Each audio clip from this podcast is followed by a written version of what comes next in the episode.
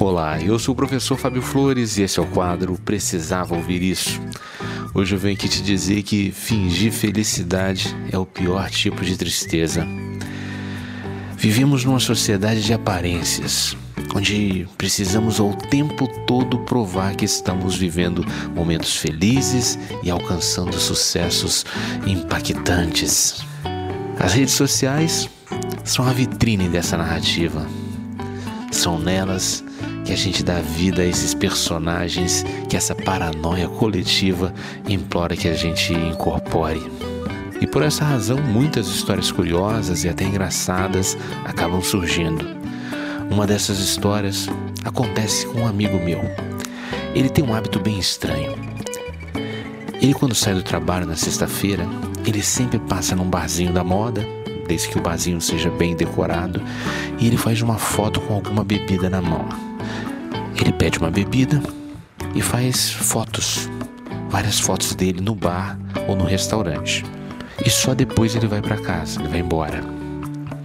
Ele fica coisa de 20, 30 minutos, o suficiente para ele fazer um monte de selfie.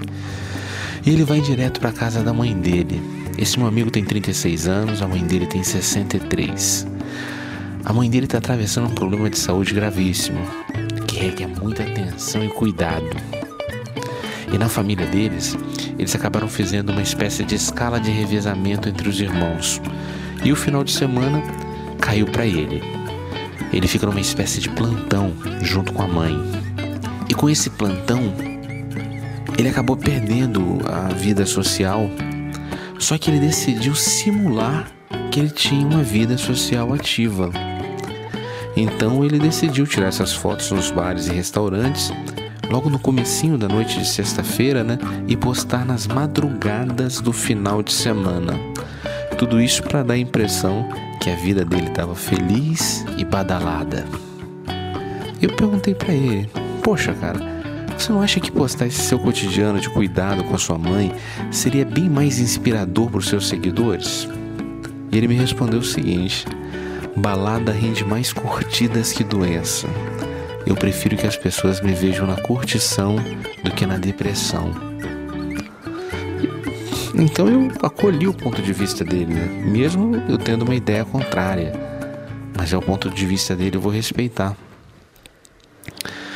Só que eu penso o seguinte: eu penso que ser feliz é um direito, não é uma obrigação.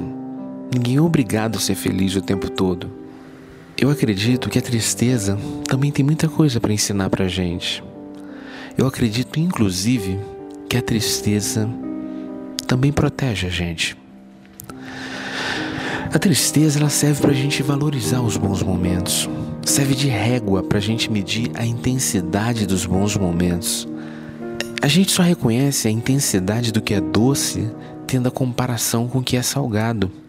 É absolutamente humano ter momentos felizes e momentos menos felizes. É como alguém que está internado no hospital e os seus batimentos cardíacos estão sendo monitorados pelo eletrocardiograma. O gráfico de uma pessoa viva mostra uma sucessão de altos e baixos. Isso quer dizer que a pessoa está viva. Quando a linhazinha fica reta, é sinal que a pessoa morreu.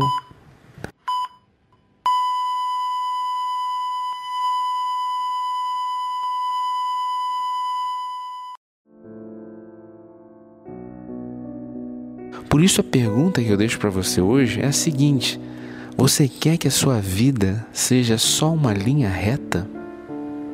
Por isso, acolha e respeite também os momentos menos felizes. Esses momentos também podem te ensinar. E jamais esqueça: fingir felicidade é o pior tipo de tristeza. Essa foi a dica de hoje. Se você acredita que mais alguém precisava ouvir isso, compartilhe essa mensagem.